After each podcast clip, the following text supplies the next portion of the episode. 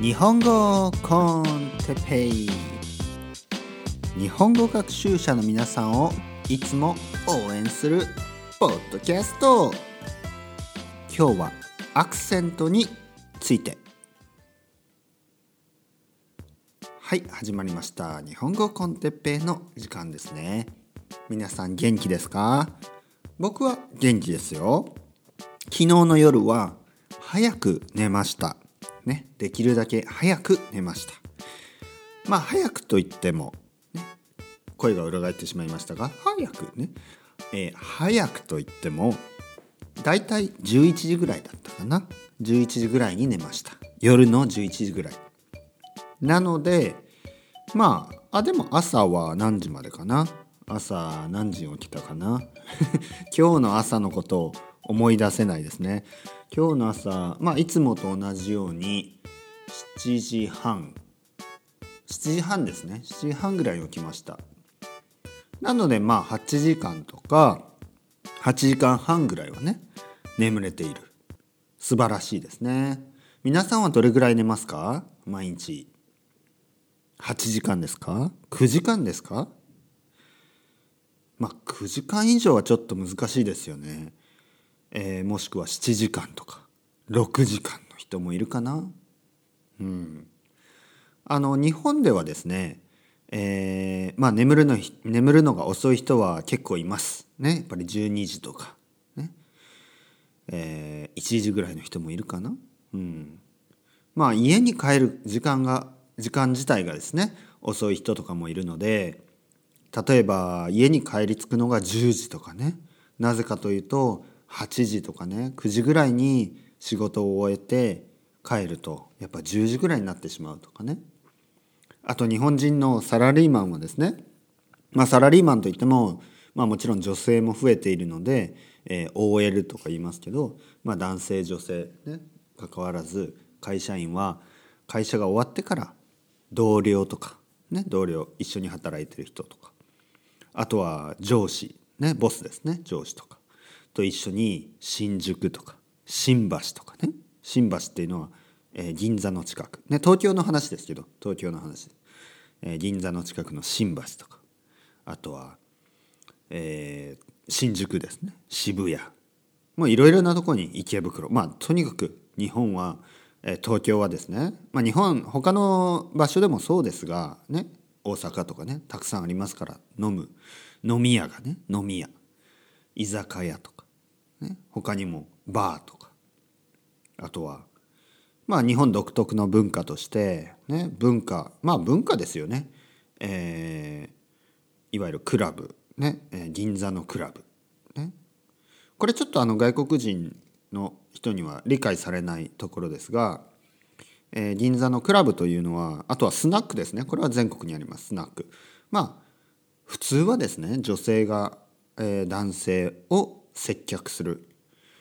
まあ最近は女性でも行くっていう話も聞きましたが基本的には男性がお客さん、うん、やはり日本はまだまだ男女の差がありますよね。差というのは、えー、男女が違うこと、ね、違うことをします。なので普通は銀座のクラブに行く時は男だけで行く。ね。まあこれを皆さんがね不公平だとか気持ち悪いとかねまあいろいろな意見はあると思います。まあそれは置いておいてねここでは置いておいてまあ実際存在する、えー、飲み屋の種類ですね飲食業、ね、の形態であります。はい。なのでそういうところで飲んだりとかねまあ、残念ながら 残念ながらというのもあれですけど僕は行ったことがないですね。なぜかといえば普通ですねやっぱり大きな会社とかで働いてる人があの会社のねお金で行ったりするんですよね。会社のお金でねお客さんを連れて会社のお金で。で あとはまあ自分で行く人もまあお金持ちの人ですよね。お金結構高いですから、ね、高いんで多分1回行っただけで1万円2万円はねパンパンとね飛んでいくしもっとかかるところもいっぱいあるしね僕みたいな庶民はですね庶民。庶民っていうのは普通の人っていう意味ですね。まあ僕なんでも普通の人以下ですからね僕はもう底辺ですからね。底辺。底辺っていうのはボトムの意味ですね。まあ、これはちょっとサーカスティックに言ってますけど、えー、まあ僕は普通の人ですからなので普通の人はね銀座のクラブなんて行けないんですよ。ね、行きたくても。まあ行きたいかどうかはまあ置いておいてですね。行きたいかどうかは置いておいて。まあ行ったことないから想像でしかね話せないですから皆さんにね、えー、日本のあの文化を教えるためにもしかしたら行った方がいいのかもしれない。ね。僕に銀座のクラブに行った方がいいと思う人はぜひぜひパトレオンで募金をお願いします。募金をお願いします。募金をくれれば僕が銀座のクラブに行けるから。ね。そして皆さんにその状況をですね。その文化をですね。報告できる。ね。これは本気で言ってますからね。冗談じゃないですよ。ね。本気で言っている冗談ですよ。ね。冗談です。はい。えっ、ー、とですね今日はですねアクセントについて少し話してみたいと思います。ね。急にその飲むとかね飲み屋とかね、えー、ホステスさんとかねそういう話から急にまた語学の、ね、日本語の勉強に戻る、ね、これがいいですね。これがこのこの差が大事なんですよこの振れ幅が。振れ幅。ね。ほとんどの日本語学習のあのラジオとかね。日本語学習のポッドキャストとか。銀座のクラブなんて言わないですよね。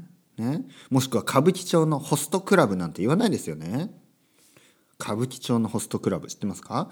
ホステスっていうと普通は女性ですね。ホストというと普通は男の、ね、男性です。えー、歌舞伎町にあるねホステスえ違うホストクラブっていうのはこれもまたある意味日本文化ですよね。なぜかというと日本以外にはねあまりないんですね。話によるとあるところにはあるとだただまあほとんどアジアの国たちね。えー、ホストクラブというのは逆にですね女性がお客さん女性が行って男性がそれをもてなす、ね。まあ、はっきり言って男性といっても普通若い若い男が、えー、お客さんをもてなす。でお客さんは若いかというと若い人もいれば年の人もいる。ね。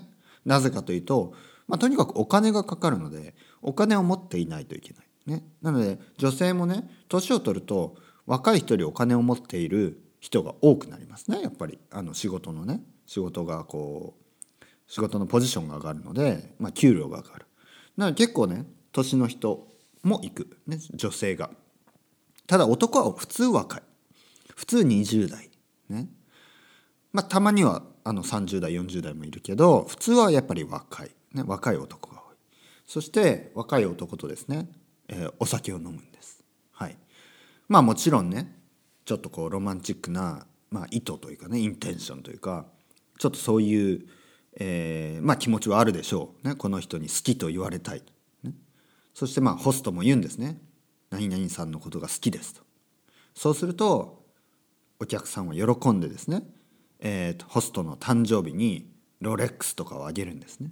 そうするとホストは「ありがとう」ね「何々ちゃんありがとう」ねえー、あの結婚しようみたいなね。まあ嘘をついたりとか。まあまあ嘘嘘じゃないかもしれないけど、まあね、そういうハッピーエンドもあるかもしれないけど。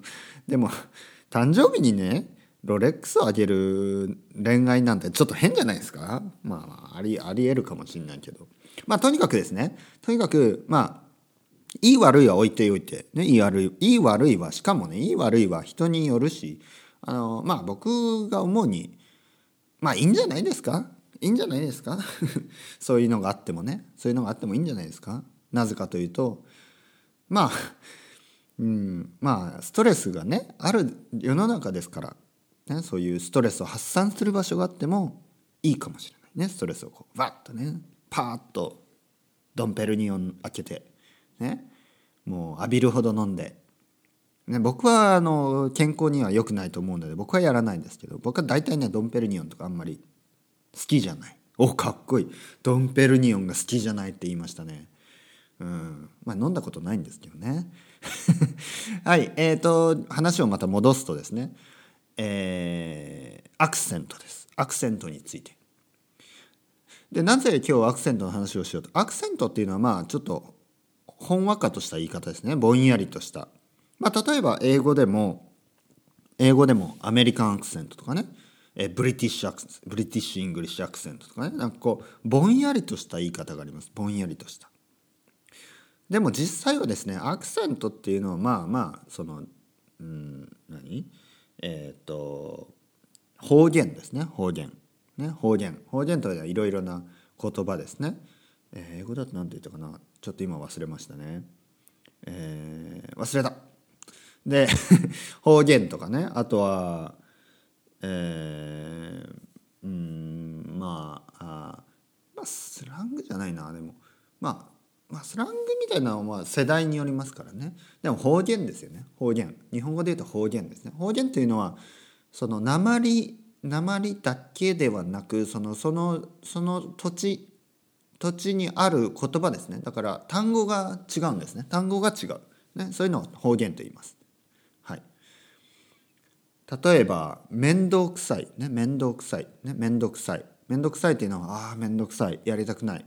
なんかねなんかなんかやりたくない、ね、例えばああ今日は仕事が面倒くさい。今日は仕事が面倒くさい、ね、面倒くさいって書いてまあ普通は面倒くさいって言います。ああ今日は仕事が面倒くさい。ってことは仕事をしたくないっていう意味ですね。今日仕事が面倒くさい、うん、でこれをですねあの僕の生まれ育った、えー九州のですね大分県では、えー、よだきと言います。ああ仕事がよだき。今日仕事がよだき、ね、よだき。だからはっきり言ってあの鉛じゃないんですよね。鉛鉛もあるけどもちろんね。鉛もあるけどこういう方言ですよね。方言。方言というのはもう違う全然違うあの動詞だったり形容詞だったり名詞があるんですね。でそれとともにですねイントネーションの違いもあります。イントネーションの違いで分かりやすいのはやっぱ東北とかね北の方ですよね。例えば普通普通普通というのはちょっとあれですけどあの東京ではですね「ありがとうございました」と言います。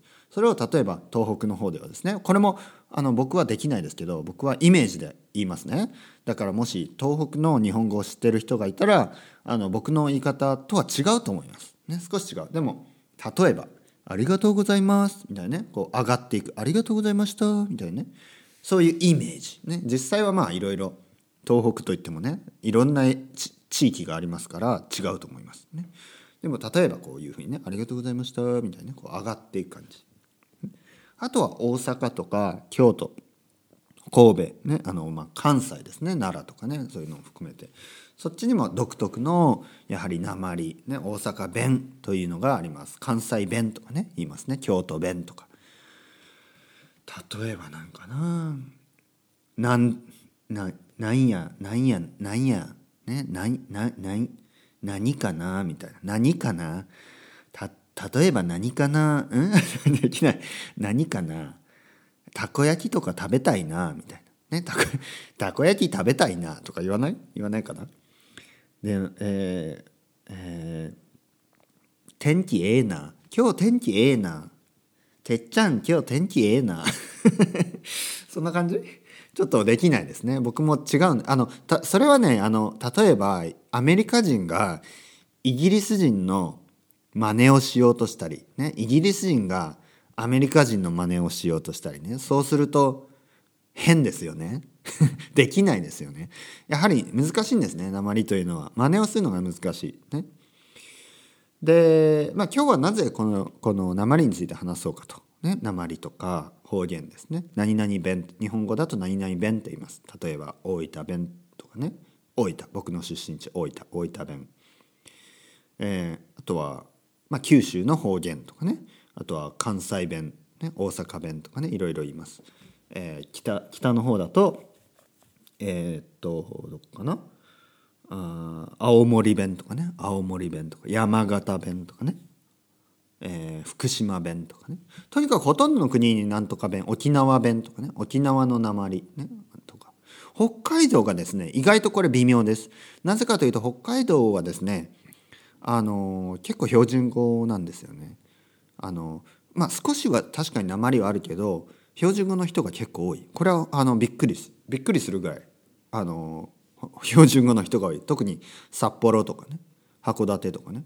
あの北海道の都市は結構ねなまってないです。青森とかの方が全然なまってますね。まあ、北海道の歴史からしてもですねもともと関東の人とかがあの行ったあの多くね移り住んだというあの歴史もあるので、まあ、そういうことかもしれないですけど、まあ、割とね新しい場所ですから北海道というのはね。なのでちょっと鉛が意外意外とない、ね、それは九州の方が全然あります。九州に行くとね。例えば福岡とか。なあ何何をしてるの？何をしてるの？とか何しよっと？とかね。何しよっと？何しよっとっとと、ね、えー、たらあとは、えー、これこれいいですね。とかね。よかたいとかね。よかたい。これよかたい。とかね。まあ僕も九州出身ですけど博多弁は少しあの大分と全然違うのであの結構真似できないですね。あとは宮崎とかねあの南の方に行くとまた違いますね。えー、てっぺくん何しよっと？あの同じか なんか ちょっと難しいですね。ね難しいできないでもいろんな国、えー、いろいろいろな土地でですね日本でもいろいろな土地でいろいろな方言があるこれを今日はね分かってほしかったそれでですねあと皆さんにですね日本語学習者してあの何を学べばいいのか。これです。どの例えば先生を選ぶときに、えー、標準語の先生を選べばいいのかそれとも鉛のある先生を選べばいいのか。これはですねまずまず前提としてですね前提としてっていうのはこう前もってね僕が言いたいことは。僕はですね方言とか鉛肯定派です。肯定というのはいいと。そういうのがあっていいと思う、ね、むしろないと言葉というのはつまらないと思う派です。だからよく英語でもですね例えば BBC イングリッシュとかそれだけだとつまらないですよ。やっぱりいろいろな国えいろいろな地域でですねあの歴史と文化とねあのその環境とね自然とねいろいろなものが混じって、えー、私たちのさまざまでですね、えー、方言がある。それがあのバラエティーがある、ね、それが美しいんですよ。それがね文化の深さというものですよ。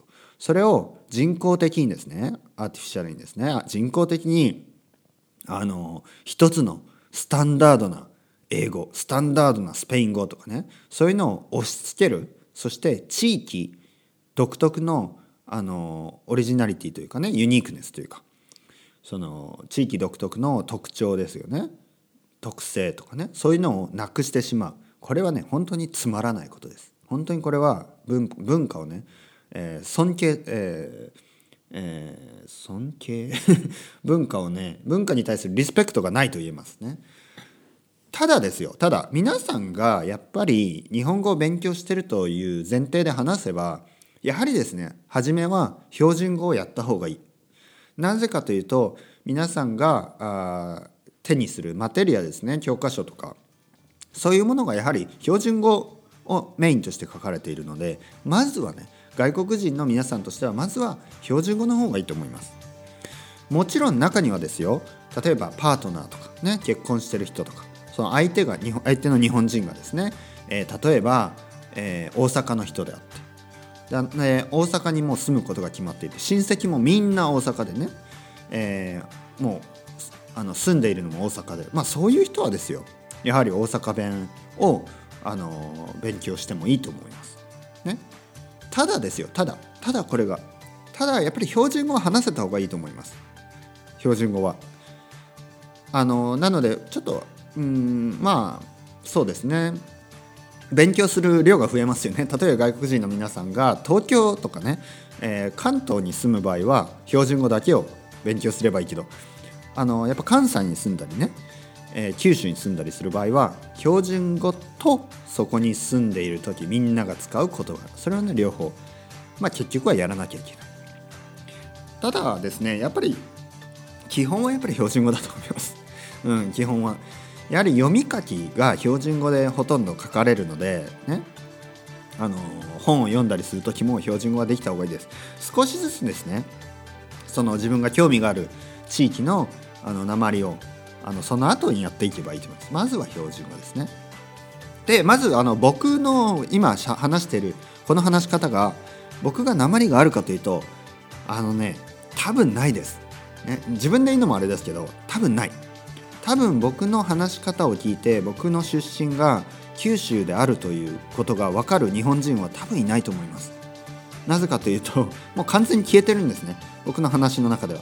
もちろんですね僕もあの無理して表示 無理してというかまあ大分にねあの親と話す時は少しはね戻ります。でも普通はあの標準語ずっと話してるのでもうね忘れてしまいました。忘れたというかそうですね。ちょっと方言が話せなくなってきました。なんでその辺はね気にしなくていいです。その辺は心配しないでください。僕の話しているのは、まあ、標準語です。標準的な日本語ですね。それではまた皆さん ciao ciao hasta luego。